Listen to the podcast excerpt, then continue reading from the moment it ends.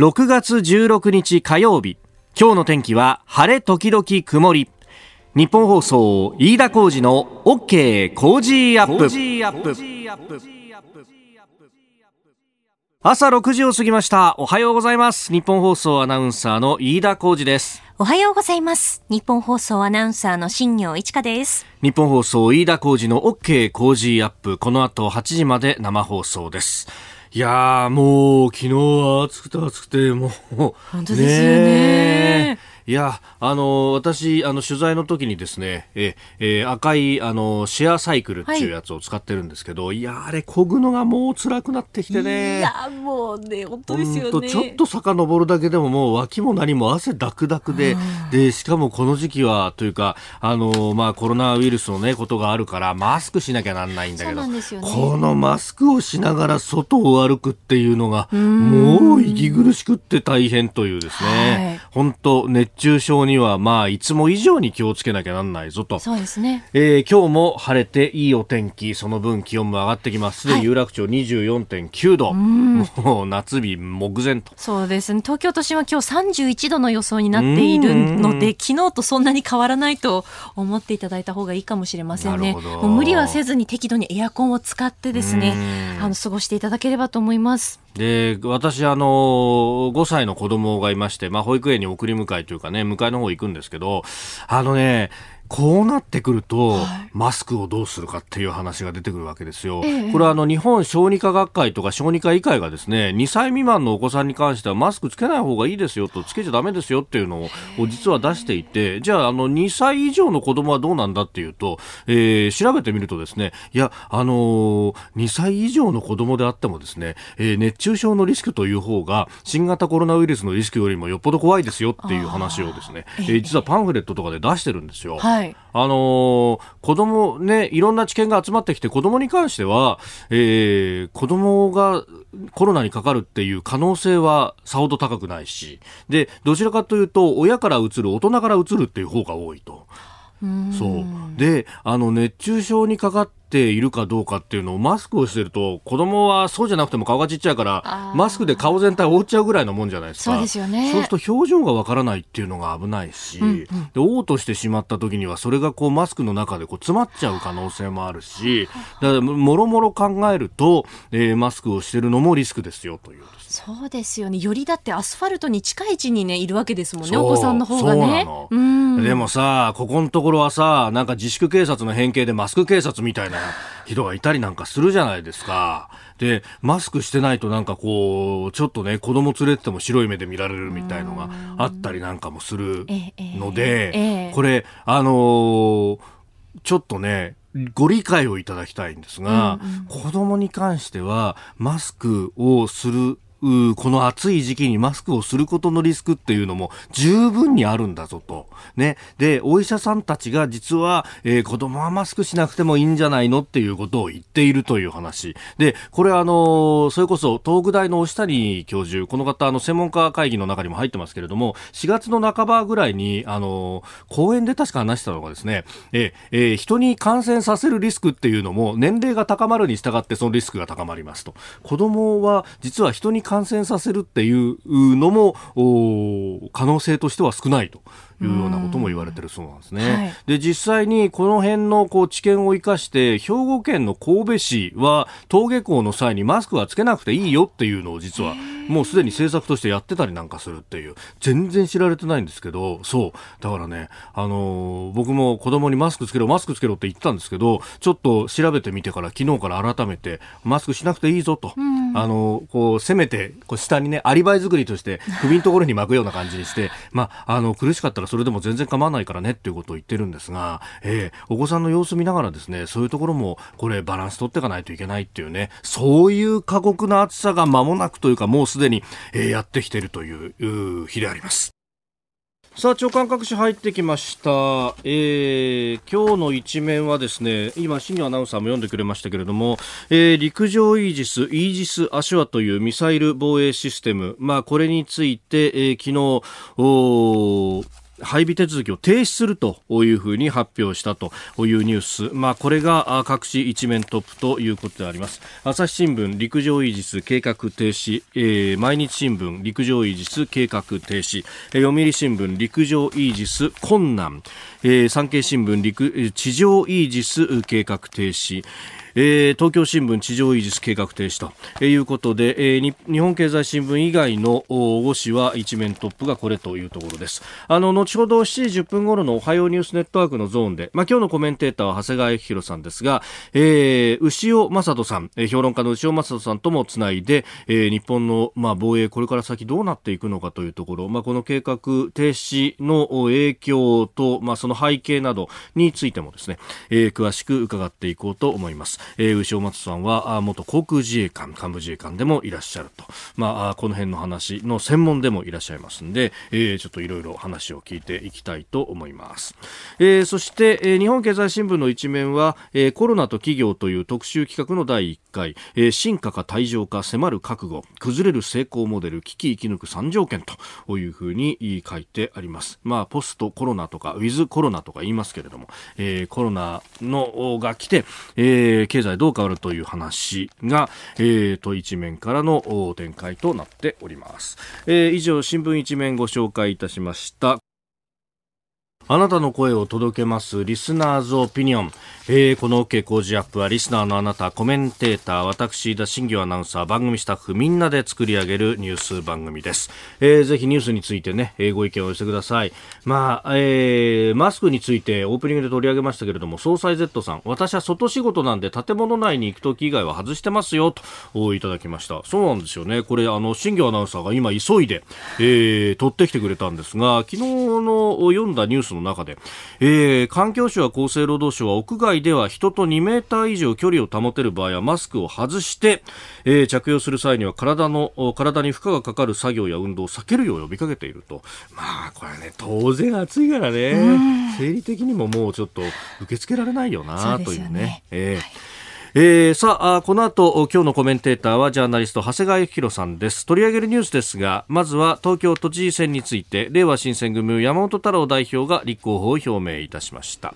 えー、それからイージス・アショアの配備計画停止、えー、そして新型コロナのワクチンについて、えー、さらに罰則付きの外出制限昨日総理が答弁しております、えー、そして、新型コロナ第2波に備えて東京都がワーキングチームを結成したというニュースも取り上げてまいります。メールツイッターこちらです。メールアドレスは、 cozy アットマーク 1242.com。アルファベットすべて小文字で COZY でコージーです。えー、ファックス番号は0570-021242、0570-021242、ツイッターはハッシュタグ cozy1242、ハッシュタグ cozy1242です。おはがきでもお待ちしています。郵便番号100-8439、日本放送飯田コージの OK コージーアップオピニオンの係まで、番組オリジナル防災アルミブランケットを3人の方にプレゼントします。いただいたオピニオンこの後ご紹介します。本音のオピニオンをお待ちしています。さああ、気になる記事をご紹介いたします。各紙のですね、まあ、経済面だとか、あの、日経は企業名に載ってますけれども、三菱重工傘下の三菱航空機が国産初のジェット旅客機、スペースジェット、まあ、ちょっと前までは MRJ、三菱リージョナルジェットなんて言ってましたが、この開発体制を大幅に縮小すると明らかにしたと。まあ、当然このコロナの影響っていうのでですね、えーえー、航空業界相当冷え込んでるということがあって、まあ、そんな中で新しいものをこう入れるっていうのが、えー、できるかどうか。ええー、まああ、これ、アメリカで型式証明っていうのをこう取らないといけないんですが、まあ、それの試験飛行を今中断しているというところで、まあ、なんとしてもアメリカでの型式証明は取りたいと。まあ、ただ、あの、開発に今までみたいにお金をガンガンつぎ込むっていうわけには、この先売れるかどうかもわからないというところもあるんで、えー、まあ、大幅に縮小するするんだというような記事が出ております。まあ、国産でジェット作るっていうのはね、えー、まあ、責任、航空関係者からしたら責任の目みたいなものがあって、て、ね、えー、何しろ国産の旅客機でも YS11 っていうね、えー、やつ以来、えー、もう50年以上ないというところですから、えー、当然ね、ここにかける熱い思いというのはあるんですが、まあ、このコロナっていうのがかなり影響を受けております。あの、私、こう、前々から申し上げてますが、あの、品川区と大田区の、まあ、境目あたりのですね、まあ、海沿いに住んでますと、そうすると、あの、新しい羽田空港の、こう、ね、えー、着陸ルートのちょうどこう真下にいるんですよ。で、あの、そうすると、あのーこう、いろんなね、えー、飛行機の音っていうのが聞こえてきて、まあなんかあの、クレームもたくさん来てるなんていうね、話もニュースに出てましたけど、私あの、そんな中で珍しくですね、えー、音が聞こえると、喜びさんで飛び出していくタイプの人間でして、飛行機が好きなんで、えー、で、あの、聞いてるとね、今音が全く変わってきていて、そうなんですよ。飛行機の形がどんどん小さくなってきてるんですよ。まあそれはそうなんですよね。もうドルバゴと言われた大阪路線でも今お客さんがほとんど、えー、乗らないと。まあ、あの、本数をまず少なくしているっていうのがあるんですが、それに加えて使ってる機材もちっちゃなものを使ってると。いや、この間びっくりしたのが、ええー、東京大阪便にもかかわらずですね、プロペラの飛行機を使っているというね、えー、まあ、もう乗れる数も100人満たないというようなところだと思うんですけれども、いや、そんなものを使うぐらいになってるんですが、ってことは、この先ひょっとすると、おどんどんですね、今までみたいなあの大きな機体を使うっていうのが、もう採算というかお客さん的に難しくなってくるかもしれないと。これはでも、かえってこのスペースジェットにとってはビジネスチャンスが増えるかもしれないんですけれども、まあ、燃費が良くって、しかも長い距離を飛べて、そして席数がそれほど多くないっていう、まあ、あの、需要があまりないところに向ける飛行機としては、あの、実は形としてはいいのかもしれないんですけど、まあ、ただ、あの、当面はそうは言っても、そもそもお客さんの数が相当減ってしまっているし、国際線も飛ばせないと、まあ、飛ばしてはいるんですけど、今も、ね、えー、各国でほぼ鎖国のような状態になっているというところを考えると、まあ、当面はこう厳しい状態が続くのかなと。まあ、こういったこの需要の変化であったりとか、それに合わせて、えー、構えをこう小さくしていくみたいなことっていうのは、ひょっとしたら、あの、新幹線にも言えるかもしれないしじゃあリニア計画がこれからどうなっていくとか、まあ、これだけあのリモートワークというのが進むとあれこんなに出張しなくてもよかったんじゃないのかみたいなものがひょっとすると働き方全体が変わっていくということがね、えー、今後地殻変動が起こっていく。まあこれその一環のニュースなのかもしれないと思って私は注目して見ております、えー、気になるニュースご紹介しました。えそしてあなたの声を届けますリスナーズオピニオン。あのオープニングでマスクについてお話をしたところで結構いろいろいただきました。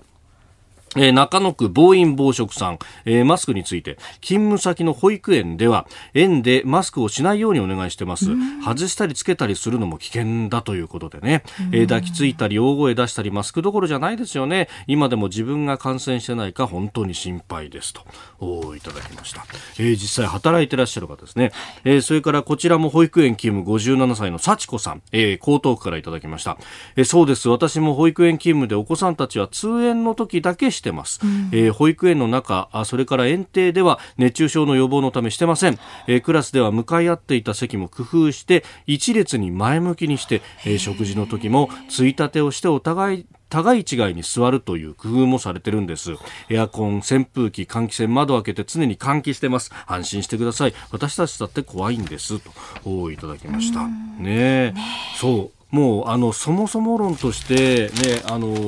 そそれまでも感染症予防ということでこまめにこう消毒とかはね保育園なんかはあのやっぱ口に入れちゃうから、はい、おもちゃとかも結構まめに消毒とかしてるなっていうのはね、えー、見てたんでいろんな工夫をされてますね。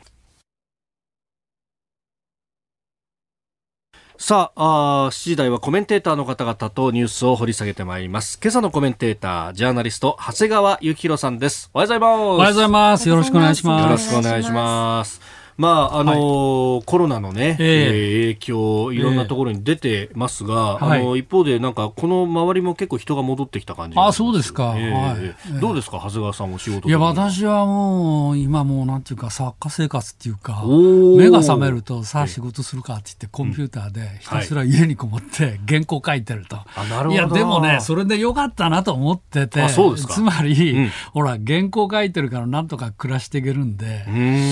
考えてみたら、こういう生活を私、望んでたのかなと、まあ、いえもうねそっか、逆にそういうふうに今、実感してる毎日です もともとそうですよね、えー、新聞記者時代から原稿を書くっていうのが仕事それが本職だったっていうか、本職、ずっとまあ本職なんですけど、もう今もうひたすらそればっかり。ですからずっと家に、ほとんど家の中いますね。なるほど。えー、今日久しぶりに外に。いや、そうそう、全くそうなんですよ。だから出てくるのが嬉しくて。今日もよろしくお願いします。はい。飯田浩二です。ここで OK 工事アップからお知らせです。ポッドキャストや YouTube でこのコンテンツをお聞きいただいている皆様。実はこの番組東京のラジオ局日本放送の地上波での生放送番組の再編集版なんですえそしてこの時期ですが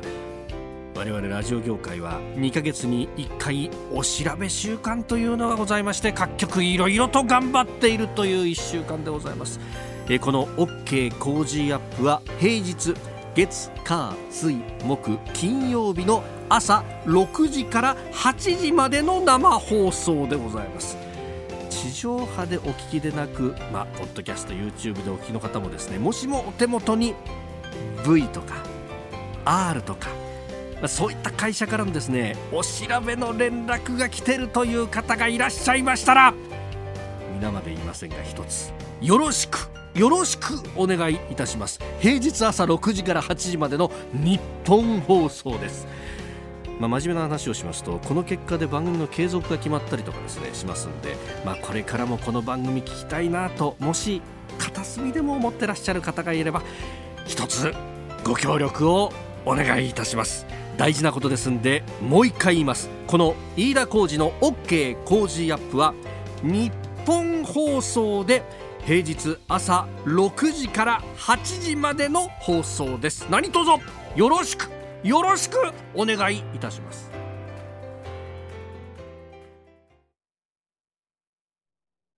6月16日火曜日時刻は朝7時を過ぎました。改めましておはようございます。日本放送アナウンサーの飯田浩二です。では最初のニュースこちらです。令和新選組の山本太郎代表東京都知事選への立候補を表明。令和新選組の山本太郎代表は昨日国会内で記者会見を開き今週18日告示7月5日投開票の東京都知事選挙に立候補する考えを表明しました。会見の中で東京オリンピック・パラリンピックの中止やすべての都民を対象に10万円を給付することなどを公約に掲げる考えを示しております。さあ山本太郎さん、立候補ということでね。ですね、うん、まあ賑やかになってきましたよね。そうですね。であのなんか野党統一候補っていう話もあった、ええ、自分でなんか喋ってるんですけども、そのようにおっしゃってますね。えー、そしたらあの消費税5%の減税を次の衆院選での野党の共通政策にしようぜと、こう言ってみたら、はい、こなそれはだめよという人もいて、うん。それで、ね、野党の統一候補っていう話が壊れちゃったっていうことですけど、えまあ、私なんかはね、どうして反対するのと、これ、なかなかね、はい、もう5%どころじゃなくて、全敗だってっていう人だっているくらいで、はい、まあ、消費税5%っていうのは野党の立場としたら、まあ、普通の話じゃないかと思うんですけどね、えーえー、もしそうなって野党統一候補で、例えばまあ宇都宮さんが、あの立憲から推薦なんかももらってるようですけども、そうですね、宇都宮さん。なんかが、まあ、それで降りるっていうことになったら、これは面白い戦いになったかもなと、まあ、思うんですけど、まあ、そうはならなかったので、はい、えー、まあ、あ自分で立つということですけど、うん、まあ、あと私なんか注目しているのはこの熊本県の元副知事小野泰輔さん、はい、全く知らない名前でしたけど、はい、この方あの樺島、はい、熊本県知事の東大時代のなんか教え子、教え子だと。でそして樺島さんが知事に立候補するって言ったら、うん、手伝いに入って。はいまあ、そのまま副知事に収まったと、えー、まあ、こういうあの経歴の方だそうで、この方なかなか面白いんじゃないのと思いますけど。まあ、あの福この熊本県でね、いろんな改革に、携わったりだとか、はい。まあ、あるいはあの災害の対応とかね、ええ。ー、いろんな経験されてるという方でもあるようですね。えーあの東京でもともと、えっと、確かアクセンチャーだったかな、はい、コンサルの。コンサルに行って、まあ、コンサルうん、コンサル行って、その制作所もやり、はい。で熊本行ってまた東京戻ってくる、まあ、ですから、まあ、そういう動きを見るとなかなか活発に動いてる方だようん、ちょっとないキャラかもしれないなと、まあ、人からまだもちろん、ね、まだ分かりませんけど、ええ。ー、まあ、維新が応援するっていうところが、はい、まあ、ちょっと面白いかもというふうに思いました。うんまあ、これね、あの、野党がね、え。ー、えー、そうすると、まあ、えー、あの、野党票が割れるんじゃないかというようなことが、うん、あの、指摘をされています。まあ、そのね、えー、財政についての考え方が違ったんだということ。うん、まあ、これ、もう一歩踏み込んで、どこの党が反対したんですか、はい、そうそうそう。そう。そこもちょっと興味ありますね。まあ、それからあと、野党といえば、その N 国の立花さん。はい、えー、えー、まあ、この方もいろいろ話題を振りまいてましたけど、まあ、この方も出るといういうことなので、これ、はい、これ野党結構バラバラになってきますよね。もしもだから、まあ、本命は小池さんなんでしょうけれども、はい、小池さんのあの例のいろんな問題、まあ、あのほら、本も出てるでしょ。ああ、今ね、えー、あれ売れてるらしいですね。うん、女帝という本がね、えー、出ているあの今までの経歴をめぐって、はい、まあ、カイロ大学の話がおかしいんじゃないのっていう話、本のようですけども、はい、まあ、それもあって、まあ、ですから、まあ、候補者はまあ揃ったと思いますけど、まあ、小池さんがそれで多少ダメージ受けてるとなると、はい、まあ、その野党の中で誰が抜け出してくるか。はいあということがもしかしたら次の選挙、衆院選なんかにも占う結果になるかもしれない。うん、まあ、これ、あのー日本記者クラブで、まあね、はい、主要候補を集めての討論会というのが今までは行うのが通例だったんですけれども、はい、今回はそれは、えー、どうやらなくなりそうだというようなね、コロナ,、えー、コロナもあり、はい、そして、まあ、あこの、まあ、立候補されている方の、表明されている方の中にはかなり難色を示す方もいらっしゃるということだそうですけれども、うん、まあ、議論ないままっていうのはね、それはちょっとね、まあ、ですから、まあ、知らない、さっき言った小野さんも含めて、よく都民の皆さん知らない方も出てらっしゃるわけだから、まあ、ぜひそういう議論をしてあの政策の中身、はい、えーと、小野さんはオリンピックについてはどうだったっけな、うん、えー、さらに延期しようって言ってるのかな？あ24年でしたっけ、まあ、いろんなそうですよね、うん、えー、選択肢を提示されてますよね、うん、まあ、オリンピックの問題はねやっぱ大きいですね。うんえー、6月18日告示7月5日投開票の東京都知事選挙、えー、今あおっしゃられた5人の候補の他に13人の候補が立候補を予定しているということです。おはようニュースネットワーク。取り上げるニュースはこちらです。河野防衛大臣イージス・アシュア配備計画の停止を発表。山口県と秋田県に配備することで進めてきたイージス・アショアでありますが、コストと時期に鑑みて、イージス・アショアの配備のプロセスを停止をいたします。えー、昨日発表する河野防衛大臣の声をお聞きいただきました。河野防衛大臣は昨日山口県と秋田県で進めていた地上配備型迎撃システムイージス・アショアの配備計画を停止すると発表しました。河野大臣は会見の中で停止の理由について迎撃ミサイルを発射する際に使うブースターと呼ばれる推進エンジン装置を自衛隊の演習場内に落下させると説明していたものの確実に落下させるためにはコストや時間がかかると説明しました。このイージス・アショアについては2017年に閣議決定をして、まあ、導入を決めていたということなんですけれどもね。ちょっといろいろね、釈然としないところがありますよね。はい、そうですね。えー、まあ、そのあたりも含めてですね、えー、元航空自衛官で評論家、牛尾正人さんに聞いていこうと思います。電話がつながっています。牛尾さんおはようございます。おはようございます。よろしくお願いします。よろしくお願いします。これ、突然に思えるんですけど、牛尾さん、まずどうお考えになりますか？うん、まさになんでこのタイミングで突然言ったのっっていうのが、まあ、率直な驚きですね。えあのー、これ、代替案なく、ここだけ発表って、大丈夫なんですか？いや、大丈夫じゃないと思うんですよね。だから、代替案があって、まあ、その方向を含めて検討するといったような表現が、えまあ、こういう問題で、これまでよく丸くも政府が取ってきた対応だと思うんですけれども、はい、まあ、停止と言っただけで中止とは言ってないということなのかもしれませんけど、まあでも NHK ももう事実上の白紙撤回だというふうに昨日報道していた通り、はい、まあどう考えてもこれはまあ本当に、えー、無茶ぶ大返しだと。いうことだと思いますね。うん。そうすると、この、まあね、イージス・アショはもともと北朝鮮の弾道ミサイル対応だと言われていました、はい、これはどうなんですか、イージス艦を頑張ってもらうしかないみたいなことになるんですか、まあ、あの当面はあの政府が説明している通り、そうだと思うんですよね。しかし、そのイージス艦だけで頑張るのはあまりにも無理だと、厳しいからといって、イージス・アショアを導入したわけですから、これじゃあ、何の解決にもなっていないということでではないかと思いますね。えー、スタジオにはジャーナリスト長谷川博さんもいらっしゃいます。あどうも牛尾さんおはようございます。長谷川です。このブースターがね要するに、はい、住宅に落ちるかもしれないのでやめるっていう話なんだけど、はい、そんな話は実はブースターどこで切りす切り離すのかなんてことは事前に分かってたんじゃないんですか？その通りで、実はこの導入時点からですね、そのリスクは指摘されていたわけですけれども、ええ、まあ、当初、防衛省はこんだけ広いから大丈夫だという趣旨の説明をしてきたわけなんですね。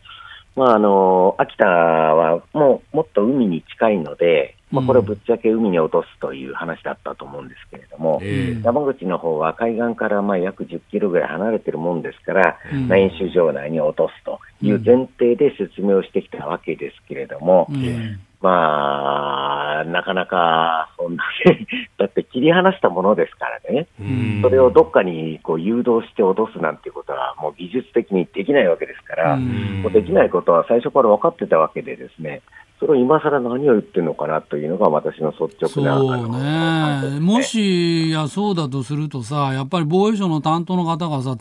物事の詰めがめちゃくちゃ甘かったっていう話になってしまいますね。まあ、その通りですが、まあ、担当もそうなんですけれどもね、まあ、この3年間、もう大臣も4、5人変わってますし、はい、もうどこに所在があるのか分からなくなってるわけですよ。まあ、ぶっちゃけもともとこういうのは旧防衛施設長が担当してたわけですけれども、はい、いろんなスキャンダルがあって、そこが解体されてしまった。そして、えー、実は本来はイージスシステムは海上自衛隊が運用してたんですが、はい、まあ、陸海空の権限争い、予算奪い合いなどもあってですね、うん、イージス・アショアについては陸上自衛隊という仕切りになったりしてですね、はい、結局、本体の専門家がですね、きちんとこう、まあ、仕切るという体制にならなかったと。まあ、はっきり言えば、ど素人の背広組などが仕切ってきたので、こういうことになったというのが、まあ、真相だと思いますけど、ね、なるほど。これ、あの、うがった見方なんですけれども、そのブースター云々が今理由となってますが、うん、あの、その秋田の方で相当揉めたことで、うん、えー、撤回せざるを得なくなったみたいなことってのはあるんですかね？まあ、あのそういう流れのように見えなくもないんですが、えー、ちょうどその頃ですね、あのメディアが先行してこうなるんじゃないかという報道があったんですけどね、そうですね、5月の、ね、河野防衛大臣がツイッターでフェイクニュースだとか言ってね、何回もこう書かれたわけですよ。そうでしたね。あれは何だったのかっていうのがね、もう今にして思えば、もう、とのご乱心と書いた新聞もありますけど、はいもうちょっとこのタイミングで何突然言ってんだっていうのが、まあ、率直なあの思いですね、まあ、タイミングはそれは国会が終わるからってことだと思いますけども、まあ、このブースターの問題だけじゃなくて、例えばその発射するその山っていうか、まあ、丘というか、それの角度が15度も実はなくて、もっと斜めだった。つまり資料がちょっとで間違ってた？っていうこともまあ認めてるわけですけど、まあそういうのはね、ちょっと霞が関を取材してきた私から見ると、ちょっと考えられないようなミスなので、まあそれやこれや、防衛省、まあ陸海自衛隊もそうですけど、防衛省と自衛隊について、ちょっとこれはいろんなことをちょっと洗い直す必要があるなと思いますけど。そうですね。まああの時はもう動画でも、まあ公開されましたけど、担当者が寝てたっていうのがですね、もう住民が目の前で見てて激怒したっていうのもありましたし、はい、まあ、そういうのを受けてですね、まあ、河野防衛大臣としては頑張ったんだと思いますけれども、まあ、あの、長谷川さんおっしゃった通り、その国会開会中にという思いもあったのかもしれませんけど、はい、それを言うんだったらもう、だって先週総理に説明されたそうですからね、報道によると。だったらなんで補正の時にこれ言わなかったのかってことですよ。補正予算通ってからこんなこと言っていいのかって。おっとと今から組み替えするかみたいな話じゃないんですかね。っていうのがね、まあ、野党は当然そう思うでしょうし、多くの国民の率直な思いじゃないんですかね。これ、アメリカとの関係はどうですか、この、ね、イージス入れるのも、ね、日米の防衛協力のまあ一環でもあるという話もありますが。はいまあ、あのぶっちゃけもう契約しちゃってるわけなんで それをどうするかっていう問題に加えて、ですね、はい、そのいわゆるイージス・アショアを導入しないんだったら、じゃあ、サードを買うんですか？とかですね、そういういろんなことを含めて、まあ、アメリカもそうですし、あの我が国の周辺諸国も、はい、じゃあ、じゃあどうするのかっていうのが、今後の最大の注目点になると思いますね。そね。そこがいいつまでも空白のままだと不安定化の要因にもなりうるってことですもちろんそうですし、あの実際にどうであろうと、そういうふうに北朝鮮や中国に見えてしまうところはですね、はいうん、今回、代替案もなしに突然発表されたというところの一番まずいポイントだったというふうに思いますね。うん牛尾さん朝からどうもありがとうございました。こちらこそありがとうございました。えー、元航空自衛官で評論家牛尾正人さんと電話をつなげました。まあ大体案なしだと本当に。牛尾さんも苦しそうでしたね。いやー、これねそうですよね、コメント求められてもね、うん、突然でねっていう話ですよね。ね。うんうんえー、そしてもう一つのニュース用意していたのは、はい。はい、ワクチンについてですね、あの、はい、総理が14日のインターネット番組で、えー、海外のものも交渉を、確保を交渉しているというような、えー、ことが言われてますけれども、まあ、これ、長谷川さん、ねはい、大阪大学大学院の森下教授と、新型コロナの正体、日本はワクチン戦争に勝てるかという本も出されています。はいどうご覧になりますあのね、まあ、総理が言及されたのはモデルナっていうところと、はい、イギリスのアストラゼネカですけど、ええ、モデルナっていうのは、はい、とにかくもうワクチン界のフェラーリ、え、と言われていて、はい、まあ、1本100万円単位なんじゃないの、ということですから、とてもじゃないけど、普通の人には手が出せないようなものだよというようなことをまあおっしゃってた、それからアストラゼネカ、これはですね、あのオックスフォードとイギリスのオックスフォード大学と共同開発してるんですけども、これはまあドイツ、フランス、イタリア、オランダでワクチン同盟作ってやるということなので、はい、まあ、もしそれが日本もと言ったら、日本もそのワクチン同盟に入らなきゃいかんと。ただあの、ワクチンって事実上、最初の段階では、まあ、これは同盟という言葉がイメージされるように、非常に戦略的なものだ、あということなので、そう簡単に欧州同盟の中に日本が入れるかどうか。ここはまあ総理に交渉するって言ってるわけですけど、えー、なかなか実態は難しいんじゃないのと。やっぱりそうそう、日の丸ワクチンを。うん、まあそうそう、結局、うん、最初の段階では、例えばアメリカだって人口3億2000万ぐらいあってさ、そうですね。ねアメリカはまずアメリカ、少なくとも1億、うん、2億はアメリカで使用使ってからの話だということになるだろうし、まあヨーロッパにとってだって欧州同盟、欧州連合5億人ぐらいいますからね。えー、なので、やっぱりまず日本自身でどうするかっていうことが一番大事だと思います。はいここで日本放送からのお知らせです。今まさにこの番組をお送りしている東京有楽町。この街の新しいテーマソングを募集する企画がスタートしました。その名も有楽町歌作り計画。有楽町の街をあなたの曲で表現していただく楽曲募集企画です。プロアマは問いません。最優秀作はポルノグラフィティや生き物係など人気アーティストを手掛けてきた音楽プロデューサー本間明光さんがプロデュースして実際にリリースするほか日本放送の放送内でもたっぷりご紹介していきます。さらに賞金100万円もご用意しています。締め切りは7月31日金曜日です。エントリー方法など詳しくは、有楽町歌作り計画のホームページをご覧ください。日本放送ホームページのバナーからもリンクしています。続いて、教えてニュースキーワードです。罰則付き外出制限。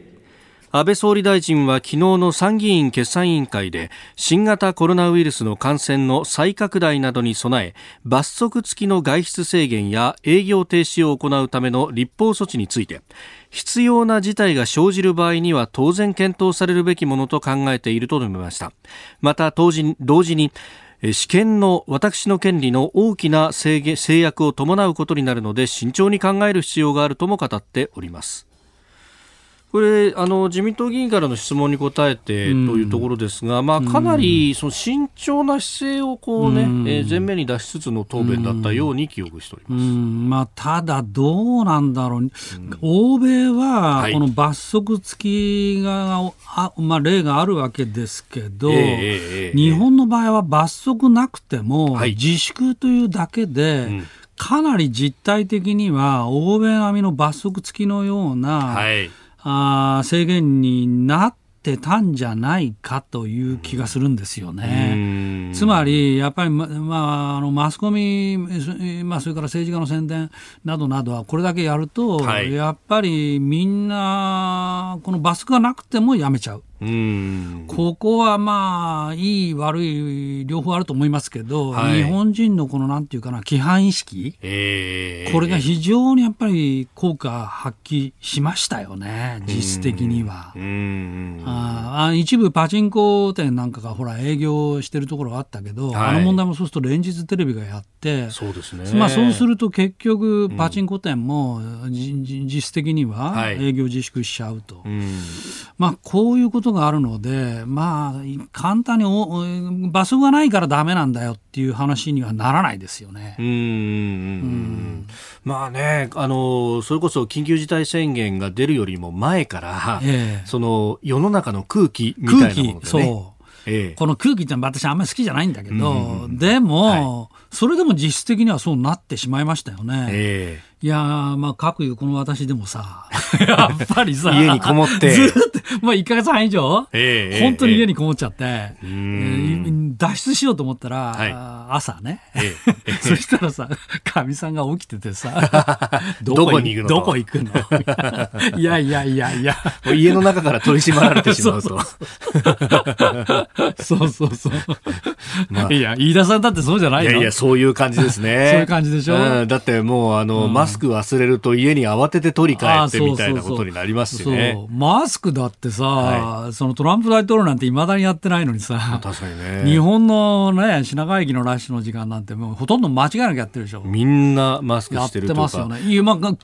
今日、ただいま現在でもそうですよね。そうですね。マスクしてないともう外出しちゃダメなんじゃないかぐらいの感じになってきてますね。本当ね。なんか、あの、諸外国はひょっとしたら、いわゆるそのネガティブリスト、これやっちゃいけないよっていうのが決まってそれ以外だったら何でもやろうっていうところが、日本の場合は、これやっていいですよって言われたら、それしかやらないそうそう。そういう社会のあり方の違いみたいなところ、うん、かなりありますよね、それが。まあ、それが今回は、まあ、かなり効果を発揮した。はい、まあ、日本がなんでこんな2桁も、死亡者が少ないのかっていうのは、いまだに謎ですけど。欧米と比べると。まあ、もしかしたら、はい、この欧米並みの罰則付き外出制限並みの 自粛ができちゃった。っていうことかもしれないですよね、事実上ね。まあね、あの一方でその自粛を要請された休業を要請されたところに対して、はい。はい、その、うん、ね公が権限を振るったわけではないから保証にならないとか、うん、そういうところで、うん、なんかあの正直者が損するようなシステムにもなっちゃった部分というのは反省すべきかもしれないですね。まあ、それもある、うん、けどもだからまあ罰則付き外出制限というのは確かに議論する必要はあると思うけども、えー、まああの総理言ってるように、この試験制限とも伴う、う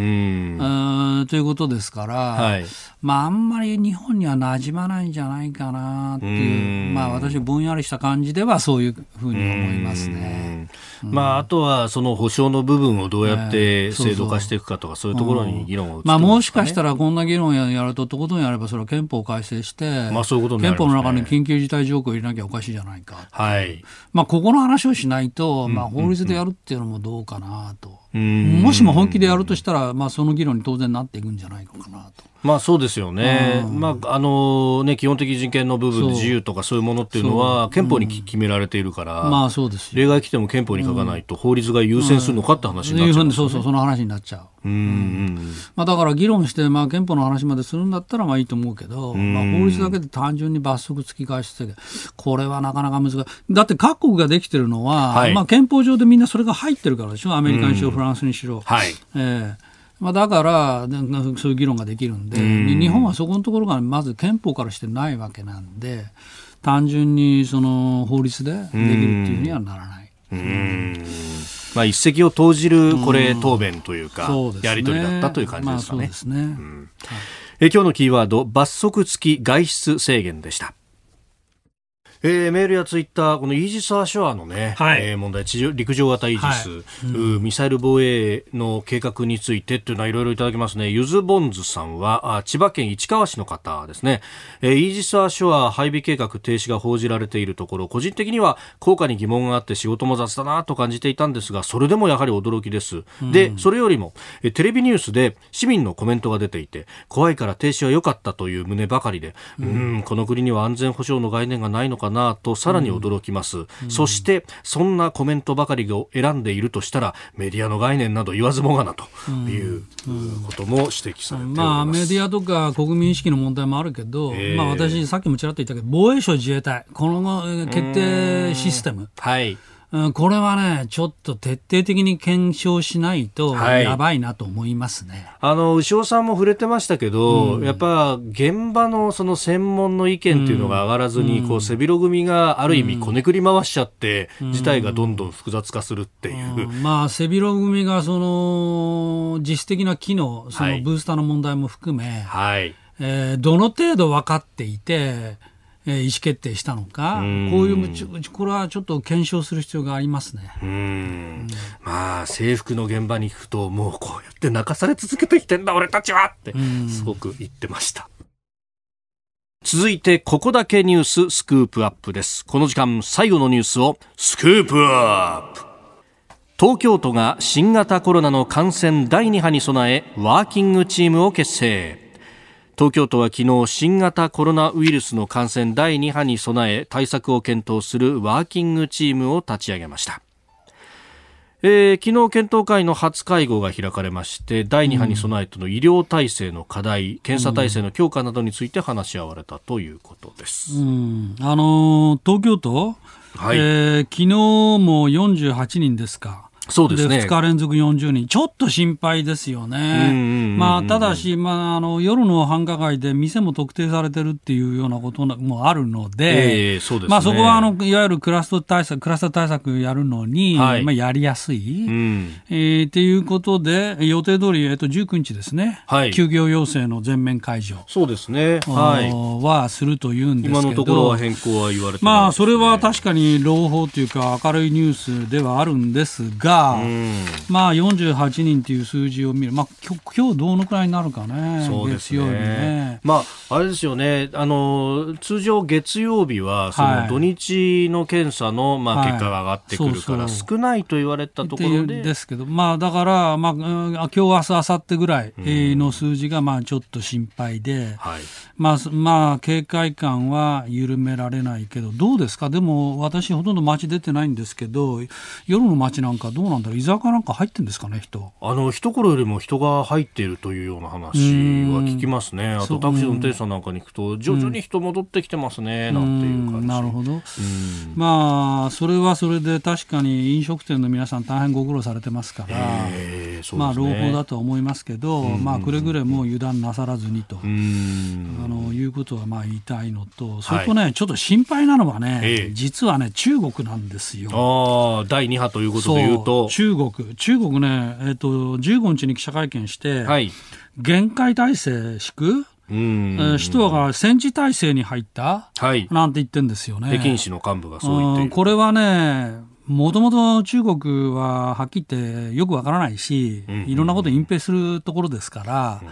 その北京の幹部が戦時体制に入ったなんていうことを言ってるってことは、はい、これはね、相当要注意じゃないかと私は思いますね。まあ、北京市の中でも最大規模の食品卸売市場で感染が広がっている、うん、ということが言われている、うん、それとね、この6月15日の記者会見っていうのが、ちょっと注目されるのはね、はい、これ実はあの、ほら、講談社の近藤大輔さん、中国詳しい、はいはいはい、彼がね、指摘してんだけど、これね、実はね、うん習近平国家主席の誕生日なんだ。6月15日。そう。ほうほう。皇帝様の誕生日。皇帝様の誕生日。なので、普通だったら、はいええ明るい話を絶対言うんだよ。そうです、ね、っていうことなんですよ。つまりもう完全収束したとか。はい。それから中国はこの間あのコロナ白書発表したばっかりでしょ。ええー、そうですね。それでよくやってんだよくやってんだと。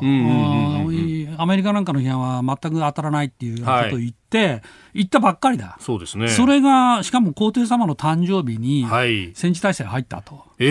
ええ。いうことですから、これはね、うん、結構重大事なんじゃないかなと。あその権力基盤というそうそうそうそう。つまり政治的に考えたらさ、うん、まあそあり、ありえないっていうか、一番よろよろしくない展開でしょ、うそれをあえて、まあ、そういうふうに発表せざるを得なくなったということは、これは相当やばいと。あ確かに武漢の,、あの感染が広がっていたにもかかわらずなかなか発表しなかったっていうのも、その全人代の前段階の地方での会議とかが円滑に進むように発表を遅らせたりとかしていたっていう話だからそこら辺のスケジュール感とかっていうのは最大限忖度しますよね。もちろんですよ。そのしかも皇帝様ご自身の話なんだから、えー、めでたい誕生日ですからね、えー、まあ、だから、はいそれにもかかわらず、6月15日にそれやったというと、まあ、これから20万人対象にウイルス検査する、はい、などなど言ってますけれども、うんうんうん、そうそう、もう一つ言ってるのは、士官部が感染状況は非常に厳しい。長期間も覚悟しなければならないと。えーえー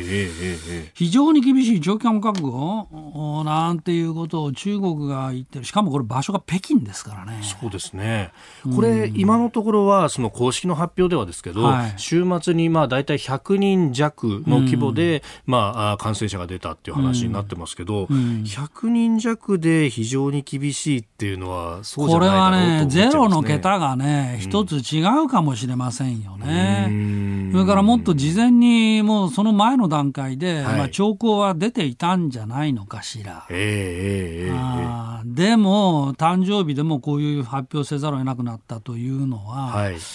これはね、相当危ない。まあ、言われてるのは、その中国のこの今度の第2波のやつは、うん、欧州由来？というのを、あの、中国側は強調してますね。言ってますよね。はい、欧州由来ってって、しかし中国だって欧州人は入国制限してるでしょう、まあ、相当厳しくしてるはずですよね。まあ、にもかかわらず第2波となると、まあ、ヨーロッパから帰国した中国の方からなのかと、うん、まあ、そこのね、14日間は行動制限を相当厳しくやってるという話でしたが。にもかかわらず、こういうことだとすると、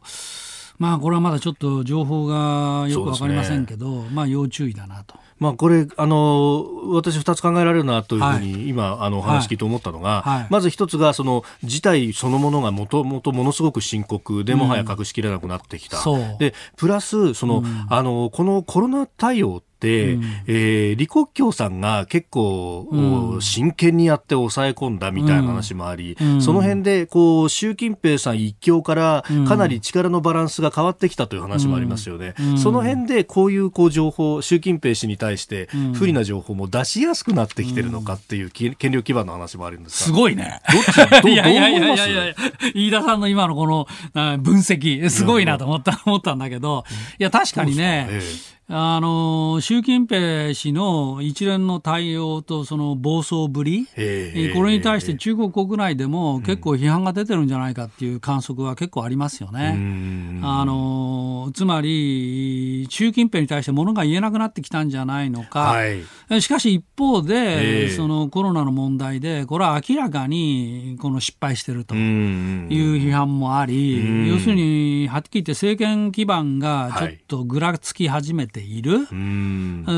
という中で、まあ、こういうことになってきた。あというのは、これは、まあ、中国問題、えーまあ、相当これからもね、はい、えー、注目する必要あるなと、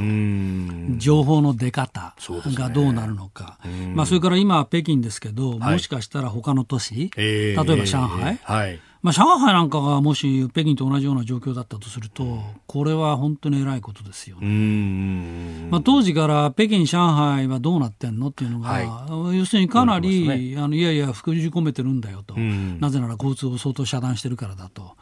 言われていたけど、いや、実はそうでもないと、